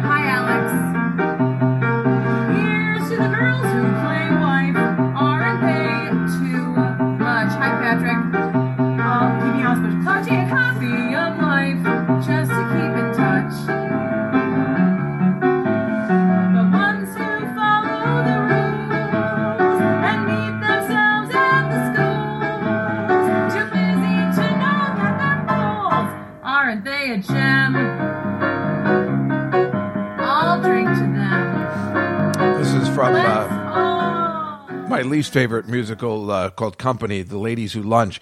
But there she is. She's not a great singer, you know. She's a piano player at a at a at a bar like Billy Joel, you know. And um, She's just doing the best because that's the thing. Those guys aren't singers. They let everybody else sing, so they don't need to be good singers. But she's doing the best she can. She's playing. She's making everybody joyful, and um, you know, and she's shouting out the people that are coming on, which is which is amazing. She's able to read the music, sing, and see who's like, "Oh, hi, Alex. Hi, everybody." I mean, it's making people feel good. So good, so that since March second, I have not gone online on my bank account. I haven't paid any of my second half bills because I just didn't want to know what I had in my bank, and I'm sure a lot of people are feeling that way. I just didn't. I was. Just, I keep using my card. I'm like, I'll just keep using it until they say it's been declined because it's over. I don't know what to do. You know, I'm scared. But this made me. I feel good enough today, thanks to this wonderful woman. I think her name's Francesca or something, and I even donated like ten bucks on PayPal because she made me feel so good and so like there was all these other people around like we were at that bar again that I was able to go into my account while this was playing, look up what I had and pay some bills. It wasn't as horrible as I thought, but you know, it's not good either and then certainly after I paid the bills it got worse, but it certainly made my day. So I know, you know, we don't really have a lot of money to pay people like that, but some people have more. So I was talking to my friend who, you know, is a straight guy too, and he, I said, "Do you know about this?" I saw his name on the group, and he goes, "Yeah, I'm already several hundred dollars deep." Uh, you know, he has a lot more money, but um, yeah, I mean, I, I really feel bad. I'd love to give more because this really is great. It's a great way to just, you know, have it on in the background. Uh, while, by the way, I play my new Golden Tee video arcade machine, uh, which I uh, just put together. I had it, you know, I bought it in November, an old fashioned 80s or 90s video arcade. I bought, it's a golf game called Golden Tee. And I finally put it together. To, you know, it would take a normal man uh, probably about an hour to put together. It took me three days. Uh, you know, using a screwdriver. It's called a screwdriver, and apparently they have different heads. They have a, a Phillips head, it's called, and a, a different a flat one. Uh, but years ago, I bought a small electric screwdriver, which was probably the greatest investment I ever made, and I can put stuff together. You know, when I buy like cabinets or stuff like that, and it just you know I just got to take my time doing it, but I actually really enjoy it. But it really takes a lot out of me. That's why it took me three days. I'm like, that's good for today. It's like in Seinfeld when they're writing the script. Oh, I think we've done enough for today. Let's uh, talk about it tomorrow. Um, but uh, yeah, so so it's great. I built the whole cabinet. It's on a riser, so I can play it like an old, like in a bar in the '90s. It's a golf game. It's not as entertaining as I wanted it to be. I guess I don't know. Maybe I just don't care, but it's fun, and I kind of like look forward to playing it. So while that was on, I was playing that, and uh, you know, I, I got a lot of long distance shots, and I've been really good at my putting, uh, just putting at night with the 15 year old daughter of the dean. And then I've been thinking about Chris Donahue and his county scholarship, uh, his son's county scholarship. oh, he sent me some news about that. I'm sorry, Chris, I forgot to read it. I know it's going to be extra funny, but then all this happened. So, uh, anyway, yeah. So I've been using the Golden Tee machine, and it's uh, oh, so so uh, I'm listening to it. I'm, I'm putting it together, and I'm listening to Howard Stern, and he's like, you know what people say, you know, you shouldn't uh, bubble wrap is dangerous because all that stuff was packed in China. As he's saying that, I'm looking at this board that goes on top and it says made in China, and I'm like, oh my god, I just released the entire coronavirus in my house. Um, it did certainly make me nervous at first. I'm like, wait a minute, I got this in November, but then I'm like, well, it was probably packaged in China during the time. I, you know, who knows how long it's been in the states. Uh, but it's packed so well. It's called this Arcade One Up or something, and they have a bunch of machines. They got like five or six. Yeah, they got Pac Man. They got Joe's got Star Wars. Um, they got Galaga. So I mean, you could buy a whole bunch of these. They're like three hundred dollars. They were. It wasn't that expensive. You know, it wasn't like the two thousand dollar machine. Um, but it's fun to have in the house, and it lights up, and it's got the sounds. It's got four different games, but they're all the same. It's got Golden Tee Classic, Golden Tee ninety eight, Golden Tee ninety nine, and Golden Tee two K. Uh, but they're all exactly the same. Like I tried each one, and I'm like, "There's no difference here. This is horrible. like the graphics are horrible." But we don't care. We these are the '80s machine we like. But he can play 18 holes, so you can play for a while. You know, with the Star Wars game that Joe had, I figured, well, he has that game, so before I bought this, I'm like, I can go over his house and play it. But now I can't go over anybody's house and play it. But you know, that game doesn't last as long for me because I can't do it well. This game is a nice long lasting game. Takes a little takes some time. You can watch TV while you do it. You know, you don't have to really concentrate on it that much. There's a lot of time. It was a good bar game because you could drink beer while you're playing it because it really didn't take that much effort, time, or skill. So I thought this was a good one to have in the house when people are over. But of course, that will never happen again. But I did have time to put it together, and it was very entertaining. Um, let's see what else. Um, bad news from uh, some more bad news. My our friend uh, Rich Duffy, who you know maybe we'll call in on Saturday. Uh, his mom died. I knew her very well, obviously in the seventies. Um, she was a lovely person. She didn't die of the virus, just died of old age and years of drinking. I mean, they are Irish. There's nothing you can do about that. So I, I got to talk to Rich, and he's a mess because not. Uh, I mean, you know, didn't like that his mother died, but he unfortunately had to. Tr- he lives in California, up, up Upper California, Northern California, and had to go to North Carolina, and now he's got to go home and quarantine himself, you know, for 14 days, uh, so he can't even see his wife or anything. He's like, I can crawl out the back window on the fire, and the, on the we have a ladder set up. like, it sounds pretty bad. So I assume he'll be listening. And uh, Rich, I'm so sorry. Your mother was a very awesome person, always really nice to me. And I know your you know family didn't understand Jewish people, so I appreciate them uh, letting me into their house. and stuff. well, it is a thing. They didn't hate Jews at all or anything. You know, just like that was the thing. You know, they, people did hate Jews back and then when I met Rich. You know, in junior high, that's that my sister and I were talking about. We're like, why were we the poor Jews? Why were the why couldn't we be the rich Jews that we knew in high school? We were just we were technically called the rich Jews when we were junior high, but then it turned out we were poor Jews, as we found out in high school when all the richer Jews would make fun of us for being poor. So, as you can see, being Jewish means no difference. Uh, you know, you're unfortunately you hitched your wagon to a very poor Jew, uh, not one of the richies who um, no richies. oh, I'm on fire today. I mean, into the fire. What? You can't play that again. You're so gay. Yes. You tell him. Hold on your flip for a moment. Look alive! Your courage will fall. Yes, it's higher and higher and into the fire. We go. Into fire. Onward. Ho. Onward, ho. Yes, you tell him. Boom. That's our battle song. That's our battle cry for this time. The Nightfly brings you into the fire. 3462 Juskow April 4th, Saturday at 3 p.m. You can call and say, Dave, stop playing Into the Fire. What the hell is the matter with you? But I would even say that a guy that didn't like Broadway would be okay with that song. It's a manly march, like in uh, Les Mis, the, you know, some of Les Mis that people seem to enjoy, which I never cared for. Mostly because I just hated that movie so much. My God. So, um, oh, I played that Harlem Globetrotters thing up front because uh, Curly died from the Harlem Globetrotters, and he was the best, right? I mean, when we were growing up, it was all Curly. You know, he was the most important thing. We, there was so many Harlem Globetrotters. There was a TV show, there was uh, there was a cartoon, they were on Gilligan's Island. You know, and probably we definitely went to see him live a couple times. And Curly was the guy because he was the only. Ironically, he was the only one who was bald out of all the players. It just wasn't a thing. Plus, he looked just like my grandfather. So um, it was so funny. But he was also the funniest, and you know, the one they'd use in the cartoons, like uh, you know, like uh, like the, the the you know the Beatles cartoon. Ringo was the idiot. You know, like he was the one like the dummy or whatever, and that's what Curly would be. So he was the most charismatic character, not uh, voiced by Scatman Crothers. I think he did. Well, we got to go back to the basketball. I'm doing Bill Cosby. I messed it up. I hurt my voice when I was doing it too. No, wait. I used to be able to do a Scatman Crothers. Let me try again.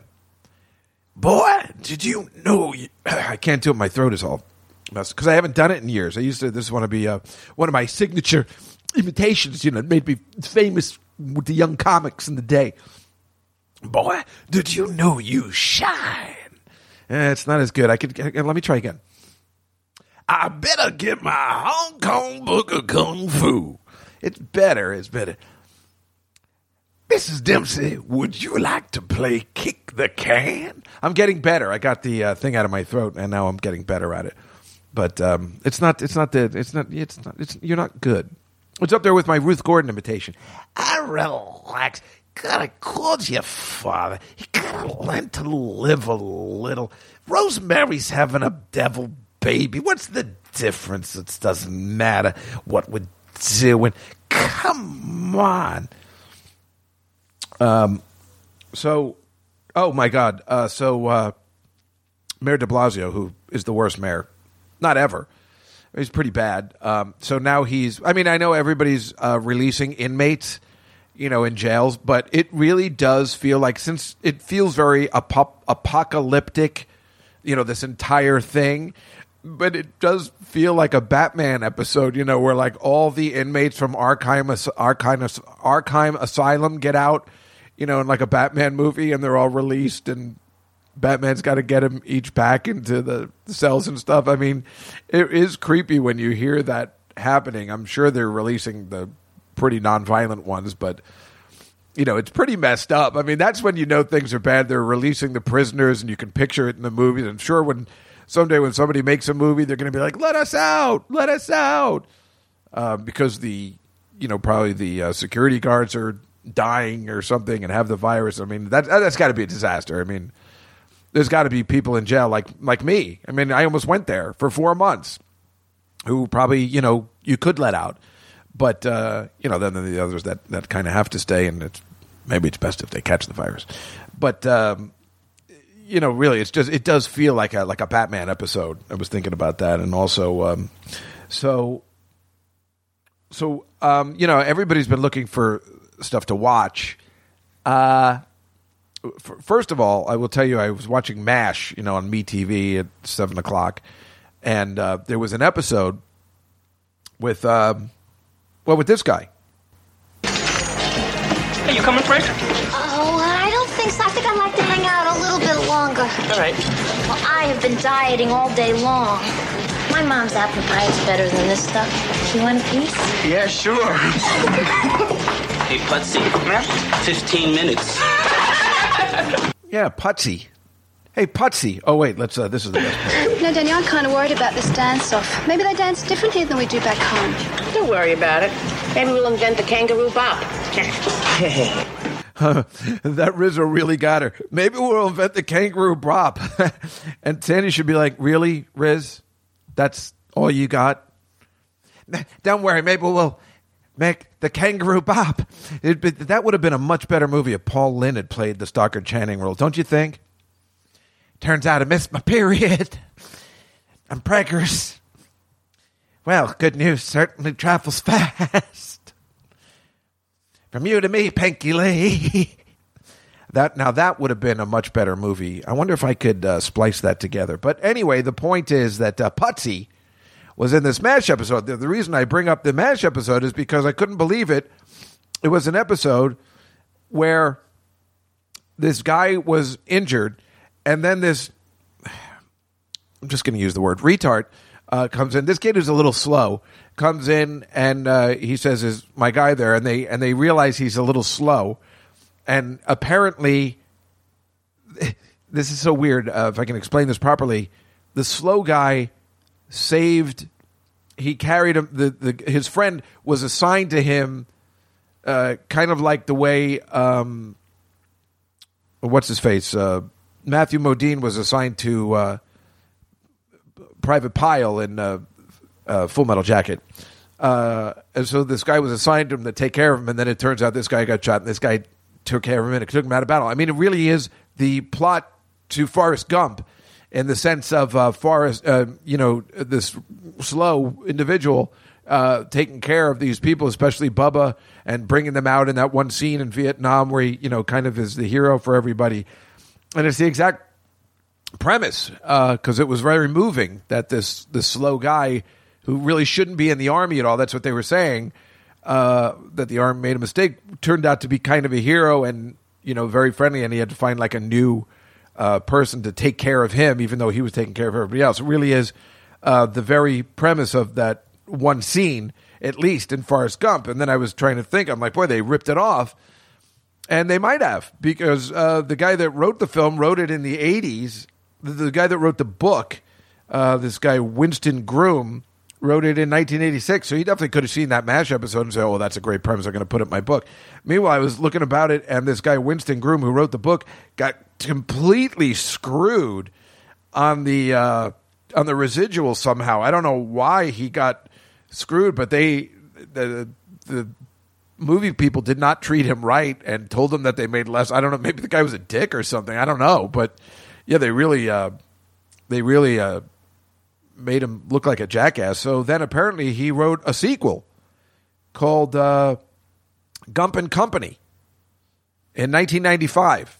And that's, well, I guess that's right after the, was that before or after the movie came out? I don't know. He wrote a sequel and um, it's kind of interesting. So, so the guy who wrote Forrest Gump, the movie, took the sequel book and started writing the screenplay, and the script begins. It's kind of interesting. It, they were looking at to make it after um, he wrote it in 2001 after 9 11.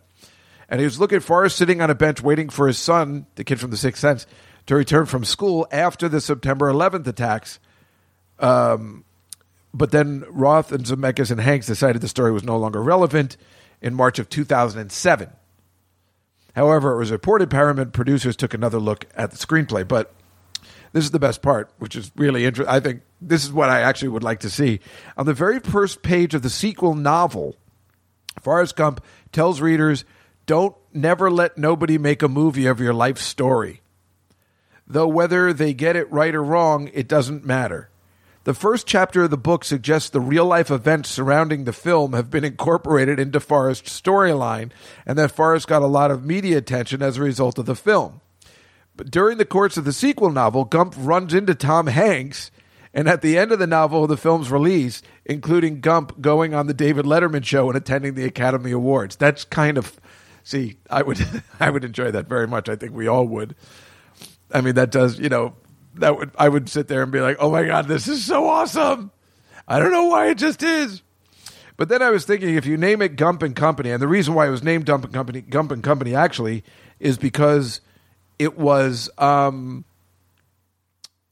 uh, because I think it was when he started running Bubba Shrimp or whatever, you know, uh, Bubba Gump Shrimp.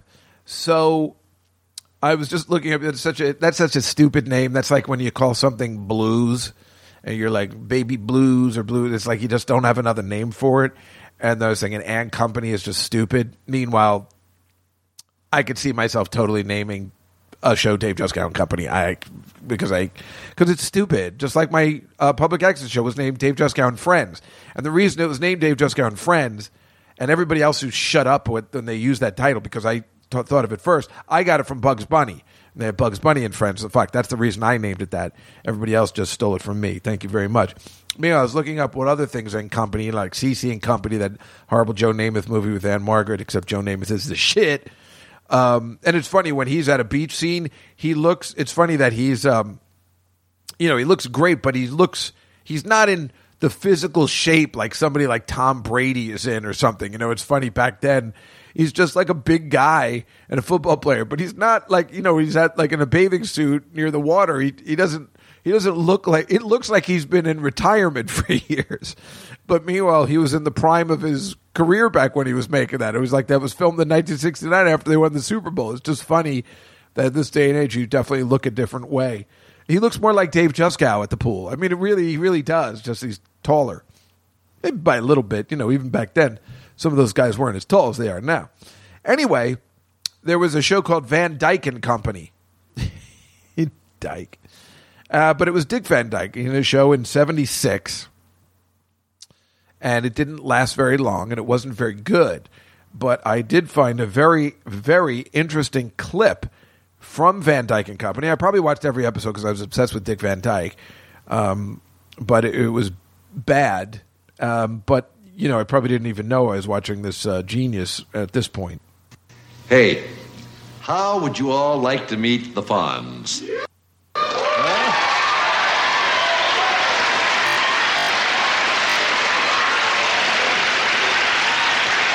Well, boy, I sure would, I'll tell you that. But he's not on the show tonight. We tried to uh, book him, but we, it was just impossible. The boy is. I mean, it's so funny. They're just like trying to, like, how would you like to meet the Fonz, everybody? And everybody, oh my God, he's on the show? Very, very, very busy. So instead, we had an interesting idea. We thought we'd hold our own Fonzie look-alike contest, and we did. And the results, the response, was absolutely unbelievable. For about two months, the producers and our staff were out combing the country, looking at literally uh, thousands of Fonzie look-alikes. Tonight, we have finally narrowed it down to the two finalists. And you, all wait till you see them. You're not going to believe this. It's uncanny, amazing. I mean, you know, the resemblance is absolutely fantastic. I'm going to bring them out now.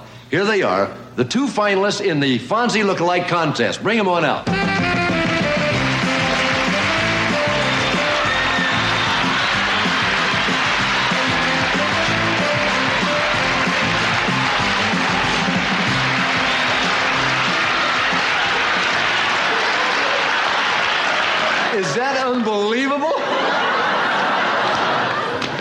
Believe it myself when I first saw them.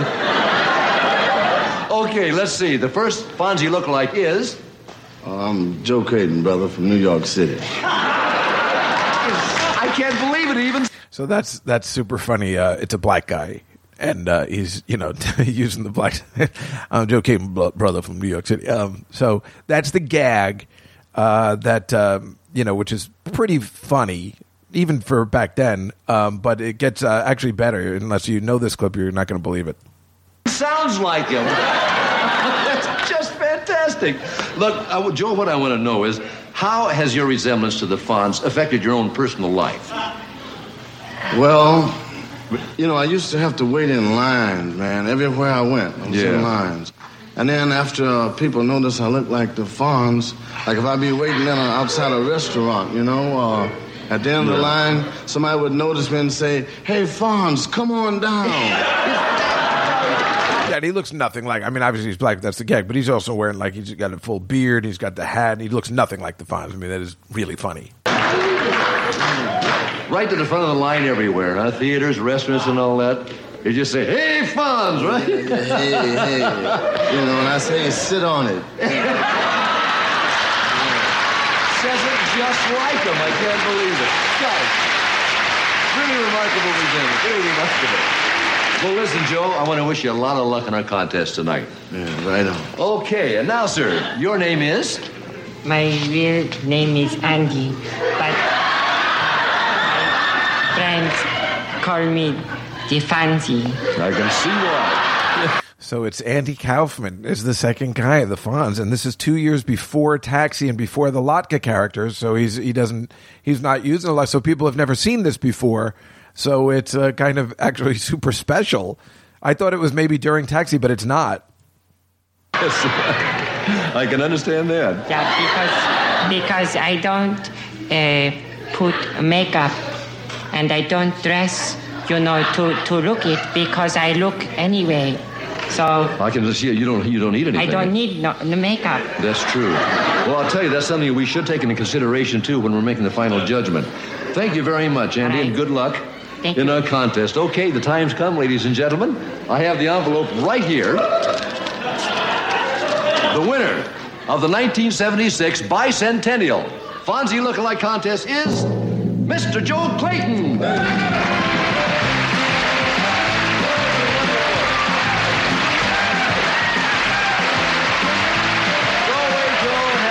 Time. Joe will be staying at some of the finer hotels on the Caribbean, and we'll give him the keys to a new car and all that, of course. Okay, thanks a lot, folks. And now, we're going to. I'm sorry, sir. The contest is over But now, you mean- Andy. But I did not win. No, no, Mr. Uh, Mr. Joe Clayton won the contest. See, it's all over. He, he don't even look like the Fancy. I, look like more like the Fancy, and he don't. I don't know what you, you bring me here for, but is I, I thought this was going to be real contest.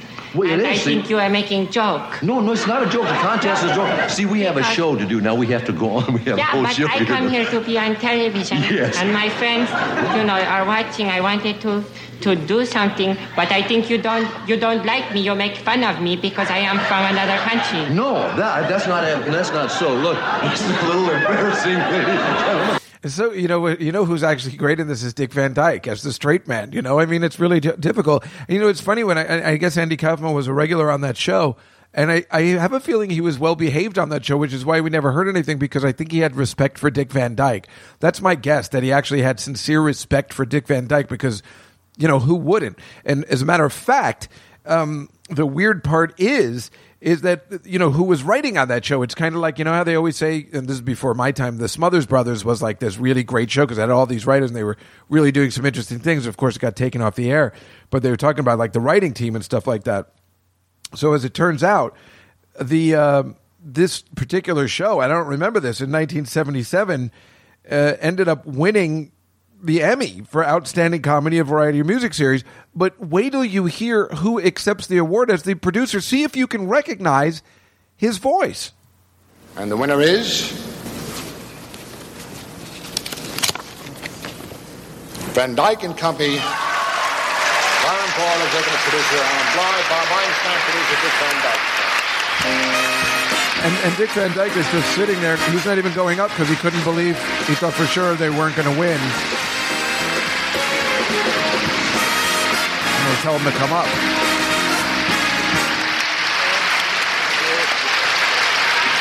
Come on up.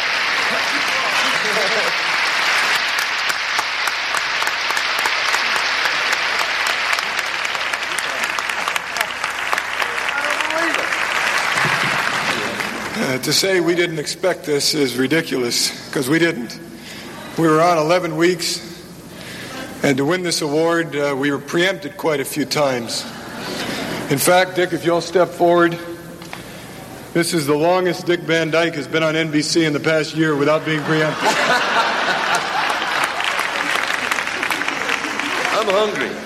I like to say that. Uh,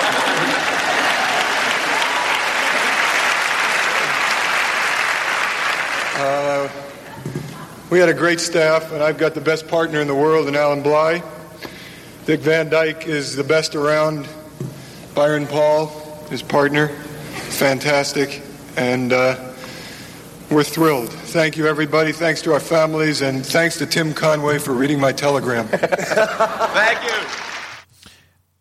It's um, Funkhouser from uh, Curb Your Enthusiasm. Can you believe that? I mean, they mentioned at the front, they said Bob Einstein. But when I saw it, I'm like, well, that can't be the Bob Einstein we know because the timeline doesn't add up. He was already producing shows in 76. I guess it makes sense why he's dead. He must have been much older than we thought. Um, I guess Albert Einstein, Albert Brooks, was uh, working on stuff back then. But think about that when he was doing Super Dave Osborne. This was that was way after this, like five, six years, seven years later. After he was already producing shows for NBC. Uh, it's quite fascinating. I had no idea, and he produced that show and won an Emmy.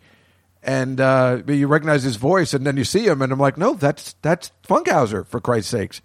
Can't believe it. And like he said, they were only on for 11 weeks, kept getting preempted, and you know, I suppose the love of uh, Dick Van Dyke is, uh, you know, what made everybody, uh, you know, maybe vote. But the the thing he was up against, the Carol Burnett show, uh, you know, kind of in their prime, uh, which actually probably gave him the show because he used to. I think he was becoming a regular on that. Um, he was up against the Muppet Show, and he was up against the second season of Saturday Night Live, which now always wins. I mean, that's a that's a tough. I think that's why they were surprised. They probably an, an evening at Pops for some you know PBS because I guess they only. Oh no no no! They didn't. It just so happens NBC CBS. Oh, NBC had two: the Van Dyke and Saturday Night Live. But um, that year, so, so this for the '76 year and one in '77. Yeah, the Muppet Show must have just started. I mean, it's. I mean, Muppet Show. I mean, of course, you're probably going to win over that, but who knows? But um, the outstanding comedy series that year, Mary Tyler Moore won, and that won against All in the Family, Barney Miller, The Bob Newhart Show, and MASH. But that was also their. I think that was their final year. So of course they're going to win. Um, but uh, the outstanding drama series, uh, what beat out Baretta, Columbo, Family, and Police Story on all the networks, upstairs, downstairs on PBS. That's like uh, Parasite winning it all. PBS. They must have like thrown down their napkins. at the- God damn it! And then uh, the outstanding special of uh, comedy, uh, variety, or music. Outstanding special, the Barry Manilow special at ABC. That was a classic. I remember that would have beat out Neil Diamond. Beat out the it beat out. I don't even know how they beat this one out. The Shirley MacLaine special. What? It, it beat out Sills and Burnett at the Met. What? and the World of Magic on NBC, probably with uh, who's that idiot? Doug. Uh, you know, whatever the guy that was in the Magic show. Doug. Uh Hen- Henning. Doug. Doug. Doug Henning. What a loser. Outstanding special. Sybil. Remember that? No, that was terrible. And of course, Roots. That was the year Roots was on. Outstanding limited series. Uh, that was probably a note to see if I was betting on that one. I would have said that was in. But the lead that was the year Carroll O'Connor won for Archie Bunker. He beat out Jack Albertson and Chico and the Man. He beat out Alan Alda and Mash, Hal Linden, and he beat out the Fonz. God damn it, that ain't right. I don't know how you beat out the Fonz in 1976 when he's the most when when Van Dyke and company are making apparently like, well, we don't have the Fonz here tonight. He's very busy. I don't know how Archie Bunker beats out the Fonz that year, right? And Bea Arthur won for Maude, and he, she beat out Mary Tyler Moore and Valerie Harper, and Suzanne Pleshette and Jean Stapleton. She beat out the Biggies. Bea Arthur. James Garner won for the Rockford Files. He beat out Robert Blake and Baretta, Peter Falk and Columbo, Jack Klugman and Quincy M.E., and Karl Malden in the streets of San Francisco. Wow. this is hilarious. I don't know why. And, which I did not know, somehow Lindsay Wagner beat out everybody for the Bionic Woman. I have no problems with that. I mean, she's a horrible actress. I mean, really, she was so pretty. I, I mean, she's like pretty without being pretty. So I love watching that show because I think she's so hot. Uh, I still think she's really pretty, but she was like unassumingly pretty, you know. But she she beat out a lot of people that just were all bad actors, you know, like uh, Angie Dickinson in Police Woman and Kate Jackson for Charlie's Angels. So it wasn't a good year. And then uh, Sally Field, you know, won for Sybil, and she was really. I mean, I, ju- I told you, I just saw that movie uh, a couple years ago for the first time, and it's terrifying. It's terrifying. You know, all that 70s stuff is always terrifying, but uh, yeah, she beat out a bunch of. She was great, Sybil. Jeez, that was it. Was it's a scary fucking movie, and uh, that solidified Sally Field's uh, place into being able to uh, the next year being Smokey and the Bandit, and then uh, win an Oscar for Norma Rae, and uh, being Smokey and Bandit two, and then be in the Amazing Spider-Man, and uh, you know whatever else she has, and win again for Places in the Heart, and then Steel Magnolias, all from this performance in Sybil. Which, if you ever get to see, I'm telling you, the music and everything about it is ter- terrifying, but her performance is unbelievable. And uh, Paul Newman's wife is in it too, and uh, she beat her. And then uh, the amazing thing is for supporting performers, uh, outstanding performance by a supporting actress drama series, Kristy McNichol in Family. What a and she beat out Meredith Baxter Birney in Family. Remember how angry she was about everything? And Michael J. Fox, boy, she must have been furious. How does a kid beat me out? She beat out Lee Meriwether and Barnaby Jones. How is that? And then, oh my God, they, that family, it just swept everything. This guy, Gary Frank, and fam- I don't know who the hell he is, but he beat out David Doyle and Charlie's Angels as Bosley. He beat out Bosley. Who the fuck is this guy? And you know who won? Gary Radar, Gary Burghoff won for Radar and MASH that year. I didn't. I had no idea. He beat out Ed Asner as Lou Grant. What? He beat out Ted Knight as Ted Baxter. He beat out Harry Morgan as Sherman Potter, and he beat out Abe Vigoda and Barney Miller. God, you stink. You give it to either Ted Knight or Ed Asner every time. I mean, Gary Burghoff was pretty goddamn good as Radar, but that, maybe that was his last season. Maybe maybe that's when he left the show, and that's why they gave it. How do you how do you beat out Ted Knight every time? or, or Ed Asner, or Abe Vigoda as Fish. For Christ's sakes, are you kidding? That now that's a tough category. That's a good. Now that's a category there. How about that? Mary Kay Place, one for Mary Hartman. Mary Hartman. She beat out Georgette on Mary Tyler Moore. She beat out Julie Kavner from Rhoda. Loretta Swit is MASH. Nobody cares about that. She's a horrible actress. But she beat out Betty White for Mary Tyler Moore. How do you lose? How does Betty White for Mary Tyler Moore lose every time. Does anybody remember Mary Kay Place? No. Maybe a little. But uh, fascinating stuff. Then uh, I think everybody else. Ed Asner won for Roots that year, though, so it's all right. They gave out uh, for you know supporting actor in a single performance or whatever. So Ed Asner won for Roots. Which how do you like that? Guy's playing a comic genius, epic icon character in one thing, and then he's playing a. I'm pretty sure he was a pretty badass slave owner or captain of the slave owners in Roots. I, I think he was playing a douchebag in that. So that's pretty. What a great actor.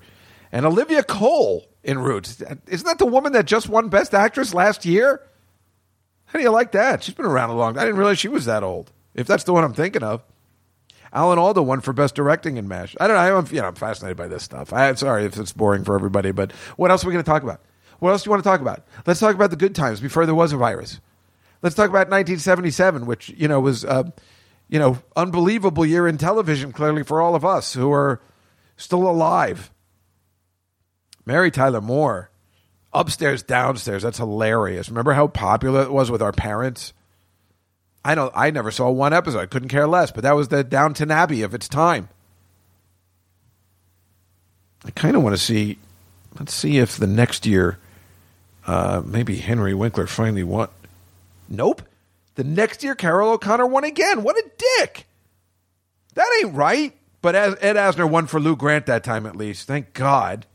Thank God there's some there's some a semblance of good in the world. he beat out, out oh, God damn it, he beat out Henry Winkler again the next year, and that's seventy seven. We did I know he won once. Didn't he didn't we go through this once when he won for Barry? I think he beat oh, he wasn't even nominated the year after. He must have won a year before. I don't understand. Carroll O'Connor won so this is three years in a row. I mean, I'm just looking really quick. Geez, that's completely unacceptable. Completely unacceptable. That's like when they gave it to John Larroquette like four years in a row. There's like, wait, there's no one else? He wasn't even nominated that next year. Richard Mulligan won for Soap. But Ed, As- Ed Asner won for, well, he won for Lou Grant, but in the series, Lou Grant, not for Mary Tyler Moore. I don't know when Henry Winkler won. I, I thought he won once for the Fonz. My God. How do you not even just give him the award just so people will tune in? You know? Just nominate him or give him the award just because you know that's that's what people want. I want to I really want to see if he won. I really assume he won. Yeah. Who cares? Whatever. Whatever. I'm over it. The Fonz. He was the greatest, right? Again, when when when times were were were different.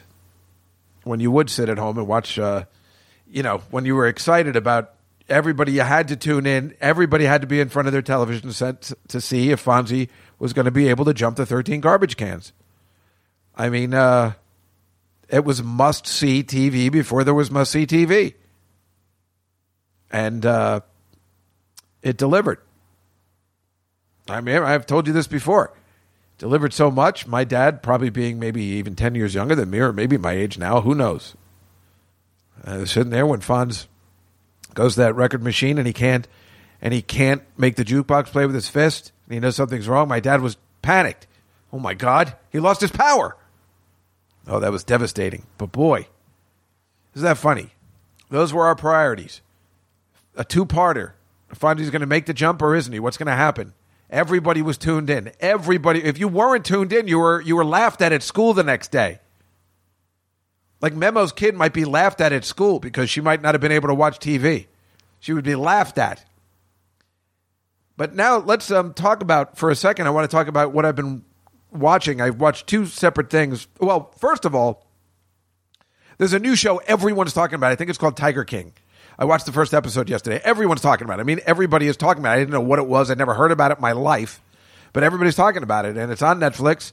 And apparently, it's a documentary, an eight part documentary series about these people that keep big cats, as they're called, or tigers, or lions, or cubs, in these local zoos or something.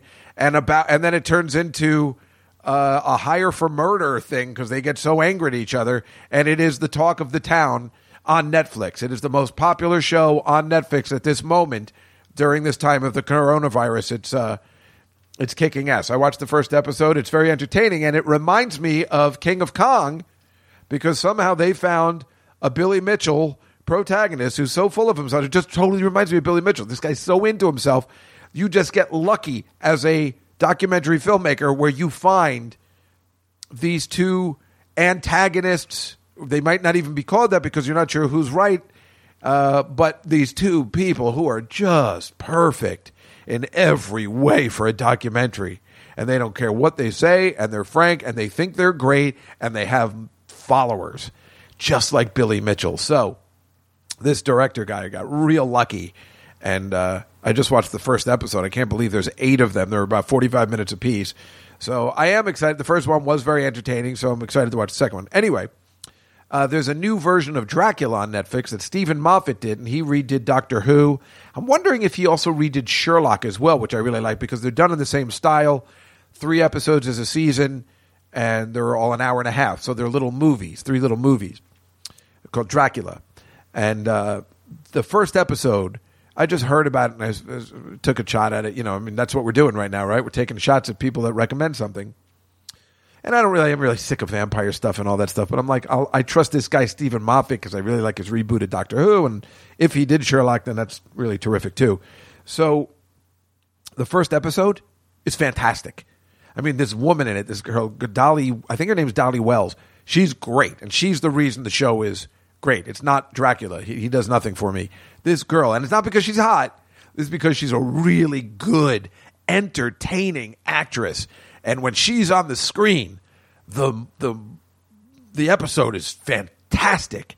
And that's why I think the second episode suffers a little more because she's not in the entire episode. So at the end, when she's in it, like a half hour left of the show, then it picks up again. So if you can get through the second, I haven't watched the third yet. But this actress is phenomenal.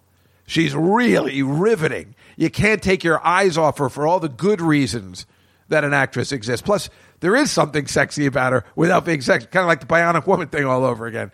So uh, she's really interesting, and she plays a, a, nun in the first one, and uh, she's really terrific. Uh, I mean, it's the same, you know, it's a, you know, it continues, but I'm very excited to see the third one now. But maybe in a way, I'm also saving it up. Uh, you know, it's an hour and a half time commitment where I like the half hour commitments of Sabrina the Teenage Witch and things like that. But I'm also watching this show called Freud, uh, which is my favorite, uh, you know, premise, like in the Seven Percent Solution. Uh, so I read it's it's from Austria. I thought it was from Australia, but again, my eyes are failing me. Uh, it's from Austria, so it is uh, voiced. I was getting confused because it looks the voices are so well done. I, I, was like, wait, wait, something's off. So it's dubbed. There's no subtitles. It's dubbed. You know, unless they're singing a song, a horrible song, and it's Sigmund Freud solving murders, um, which you know is like the seven percent solution with him and Sherlock Holmes solving a murder together, which was a wonderful movie. Um, with unfortunately a really good uh, Alan Arkin, I think, playing Sigmund Freud, and Robert Duvall playing Watson. And unfortunately, the guy that played Sherlock Holmes wasn't as endearing as uh, I would have liked to have been. But by my favorite writer director, Nicholas Meyer, who directed Star Trek two and six, and uh, Time After Time.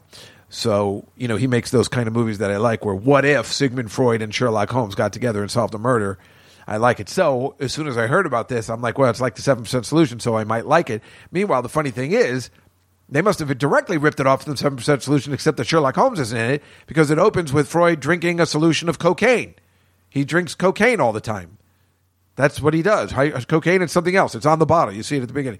So if you can sit through, because you know it's a little weird because it's Austrian and stuff. I'm up to the, the uh, fifth, sixth episode. It's uh, kind of fun.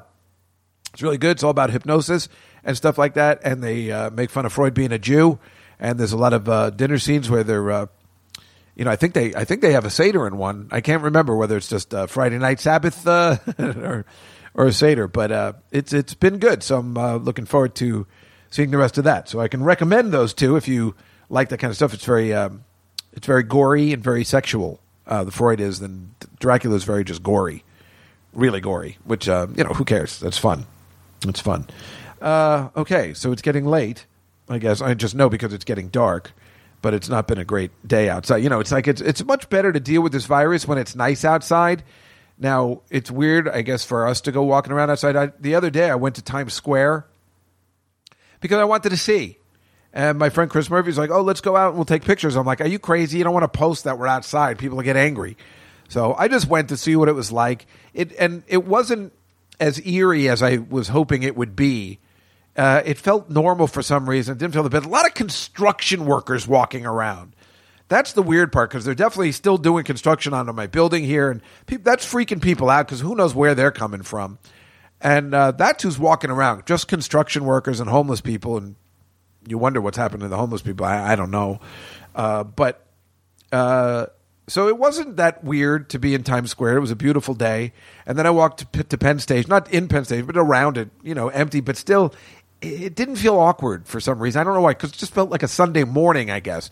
I had to keep reminding myself it was a Thursday afternoon and there should be more people here. Meanwhile, they have the TKTS sign which says, We'll be back April 13th, everybody. I can't imagine that's happening. And then I went up to Grand Central to walk inside and see how that is. You know, I took a long walk and then I started to get nervous. I went back. I was going to go down to the village and I'm like, you know what? I'm starting to panic that I have the virus again.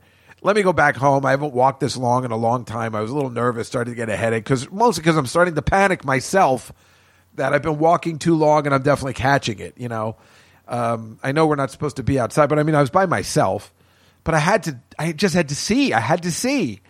Um, I don't know. It's like Raiders of the Lost Ark. They tell you to close your eyes when they're opening the ark, but I'd probably uh, I'd probably open them and be like, well, let, us just see what's happening for a second. I, I'd be that guy, unfortunately, but yeah, I had to go see, and it, it, you know, just what was happening. I mean, I walk around every day for about a half hour, usually just on the water because I have to. Meanwhile, there's all these old people out. There's a lot of jerk offs in my building who are like, stay away. And I'm like, you're telling me to stay away, but you're walking outside? If you're that afraid, stay in your house. Stay in your apartment, you piece of shit. And that's my neighbors that I usually like. And this other girl from the building who I told you about when went to Gilbert, she's like, stay away. Stay get out of my way. I'm like, what an asshole. Stop walking around outside then. Stop coming outside. I know you're not going grocery shopping. You're just walking around. You're taking a walk. So don't tell people to, you know, stay away if you're going outside. This is the chance we're all taking by going outside, but we have to go outside when it's nice. You just we unfortunately we live in New York City and we're all kind of quarantined in here and we have to get outside. We're in apartments. You know, we don't it's not like we have lawns or backyards we can all go out in. Um we have no choice. And that's why they you know i guess i mean i don't know why they say new york's the worst or maybe they're getting the most testing and they have the most people. And that's the thing too. That's what make you know the, the things are going up because people are getting tested. Isn't it obvious that people are just getting more tests now still i don't even know where you get a test. Where's that? How come you know all, again how come all these actors and athletes are getting tests but we're not? I'd love to get a test. I would love to get a test I don't know where to go. I guess you can go to a city MD, but they tell you not to go unless you're showing symptoms, which I guess is true. But I'd still, I mean, I'd love, I'd love to get a test. I'd like to get a test to see if I had it already. I mean, that would be really helpful because then I could help others because I'd be immune. I, I, I, maybe I could help in the hospital. You know, I could help my friend. Uh, maybe. I mean, they're probably looking for volunteers at this point. If I'm immune, I'd probably be. Uh, what, what am I doing? I'm doing nothing. I'd like to know that. Oh, oh, you know what the worst part about this is is that they have stopped the production of Peeps. Uh, you know the marshmallow stuff. They've stopped production on Peeps. Now I think that's just plain rude. This time of the year is when Peeps are the most obvious and delicious. Um, I just bought a whole bunch of French or were they pancake or French toast Peeps uh, that I bought to Billy's show a couple weeks ago, and they were delicious but the pink and yellow ones are my you know always be my favorite. Um, and usually this time of the year, I try and eat an entire box of Peeps because they're freshly hatched. No more of that. They stopped production, and uh, quite frankly, if we're living in a new world, they should probably stop production on that in general. We really nobody should really be eating Peeps ever. They're just not good for anybody. Um, talk about diabetes. Uh, you know, I mean. Uh, Peeps just, I don't think they're helping anybody. Oh, that was the other thing I saw when I was in Times Square. I saw they're like the, the, the Everybody, they, have a sign says the WNBA draft is still happening as planned, and it'll be televised. The WNBA draft, something nobody wanted to see. That's what they're promoting on the ESPN marquee. Don't worry, folks. The WNBA draft will still go on as planned. That's how bad things have gotten. I have a feeling most of us don't even know the WNBA still exists. And that's the worst part. This would be the perfect time. This would be like that movie, A League of Their Own, where if the women could just play, everybody would be involved in the WNBA. It would become popular for a year. We could bet on it. The men would get into it, but unfortunately, nobody can play. It would be like if women weren't susceptible to this virus, the WNBA would be the greatest thing that ever happened to sports in 2020. And then they make a movie about it years later. A League of Their Own 2. The story of the WNBA and how nobody cared the second men's sports were able to go back together. And unfortunately, it's true, as sexist as it sounds. And they've postponed the Olympics, but as Dave Attell says, they have not postponed the Special Olympics. So that will continue. uh, Trump was just like, well, they're already, uh, well, you know. but no, they postponed the Olympics to 2021. No one cares. I mean, I don't care. I just don't give a shit. I really don't. I mean, but that's unfortunately that's where girls shine in the Olympics. Women sports, the gymnastics. Uh, you know, that's where women shine in sports. The Olympics, soccer, gymnastics, and and that's where it ends. And the Winter Olympics for figure skating, and that's where women get the most you know attention for being athletes. Uh, so that's a shame. That's a shame. Pretty much said that like uh, Seinfeld. There's no reason to, uh, you know, stop the podcast on a normal night. I probably would. We'll just just keep going. I will tell you this because who cares? Again, I don't know how people listening. I don't know if you need more. Uh, don't forget uh, three four six two Juskow. Um, I'm just going to keep talking because, um, you know, who gives a shit, right? We got nothing going on and nothing to do, so just make the longest podcast possible, right? Uh, wasn't going to make a daily one. I don't know. I still don't know. I mean, I probably could do 30 minutes a day, but you know me. I like to talk. So I've been taping a bunch of shows that I would just normally not tape, like the Paul Lynde show last week, stuff like that. So I take this uh, show called Classic Albums, and they had Steely Dan, Aja, on. Am I pronouncing that correct? I'd feel like a dick. But uh, they had the making of that album on, and boy, was that terrific. Classic Albums, Aja, Steely Dan and apparently they filmed it in 1999. So Becker and Fagen were all on board, and they were just sitting at the machine showing how every instrument was, you know, used. And they, they were saying how this was the album, like they had stopped touring because, you know, they were just like, we can't get the proper sound we like with touring, and how every uh, instrument was like, you know, they, they just kept, they didn't have like studio musicians they just brought in special musicians. They had studio musicians, but they would bring in a specialist for like each song. They're like, we like the way this guy drums, or we like we need a guy who plays the guitar this particular way. It's funny hearing them. I mean, it's interesting hearing them talk about it and how intellectual they are, and the way they write music and showing the charts and uh, how they're like, no, no, we needed this kind of drum beat, we needed this kind of bass, and really getting into the songs. And then when you hear it and this was a like a legendary classic album every song you know. But donald fagen is, is not a very attractive man. Uh, but it was great it was 1999 because becker's dead obviously and they were both like into talking about it which was cool so that was like 20 years 22 years after this album was released so it was good that whoever put this together had everybody's permission they you know they were talking to the uh, other guys that played on the album. I don't want to call them band members. And it was quite fascinating talking to them about.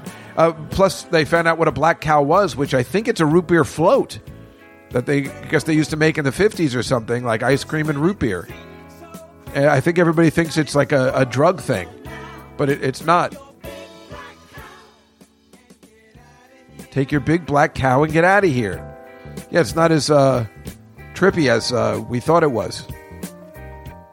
That was interesting. And then this is the title song.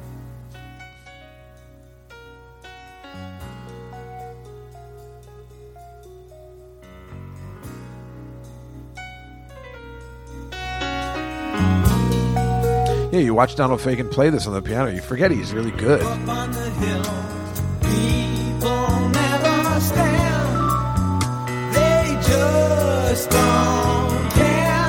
He plays it so effortlessly, you know. I mean, they were really good musicians.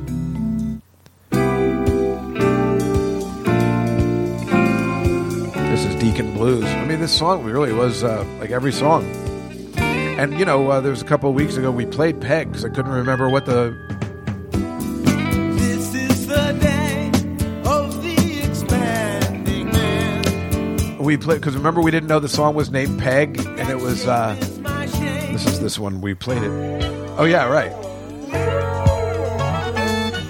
And you know, this is the thing we uh, the Nightfly is named after the Donald Fagen album. But right, we didn't know the name was Peg.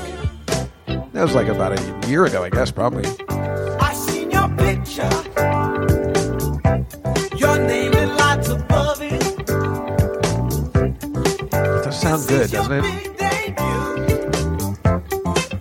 It's like a dream come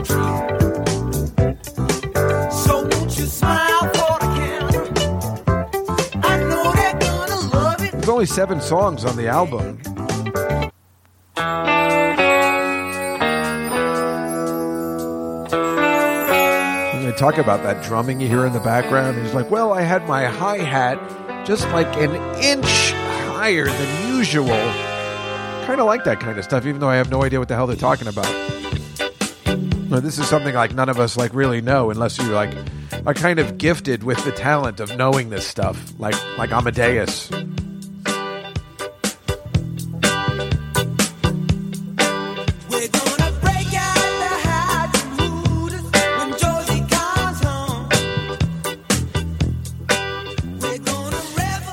That's a good album to maybe play, uh, you know, while we're in hiding.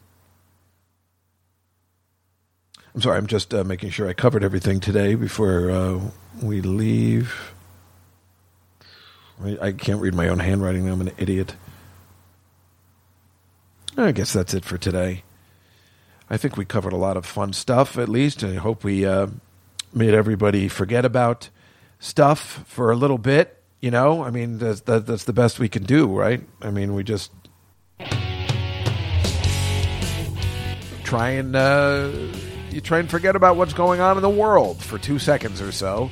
Even though we have to talk about it a little bit, because you know, I mean, that, that's uh, what are you gonna, what are you gonna do?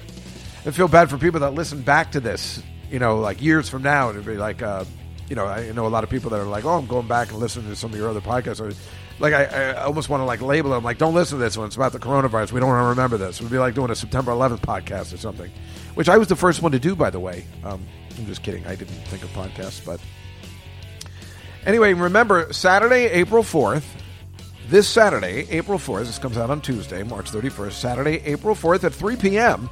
If you call 3462 Juskow, we will talk. I will set up this situation again. Remember, though, I guess there's a little delay. So there, you know, we always have to deal with that. But everybody's doing that on the news these days anyway, so we'll be all right.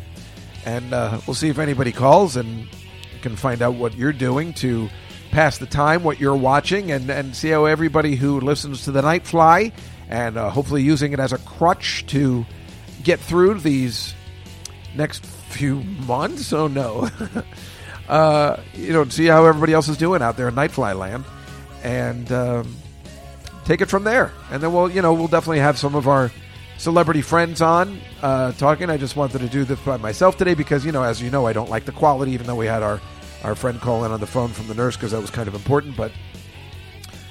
Uh, you know, I just don't like the sound quality, so that's why. I, otherwise, I'd probably have memo on every week. But uh, you know, I like I like good sound quality, and it's important. So there it is. Anyway, uh, don't forget three four six two Juskow, and hopefully I'll see you Saturday. Otherwise, we'll see you next week on Tuesday, uh, just the Tuesday before Passover. And uh, I hope I really do hope everybody's doing okay, and uh, you know, taking it sleazy, and you're able to, uh, you know, do the best you can. I guess eat and pay your bills, and, and sleep and shower. And uh, mostly, it's it's you know, if you think about it the the opposite way, and you don't think about the finance, it's, it's kind of great just watching TV and sleeping. Uh, welcome to my world, and uh, I just hope everybody's doing okay. You know, uh, write to me at DaveJustGalFans at gmail.com if you want, and uh, we can we can maybe have a conversation. Otherwise, I'll see you on Twitter and Instagram, and uh, I will see you next week on the Night Fly. Everybody, good night.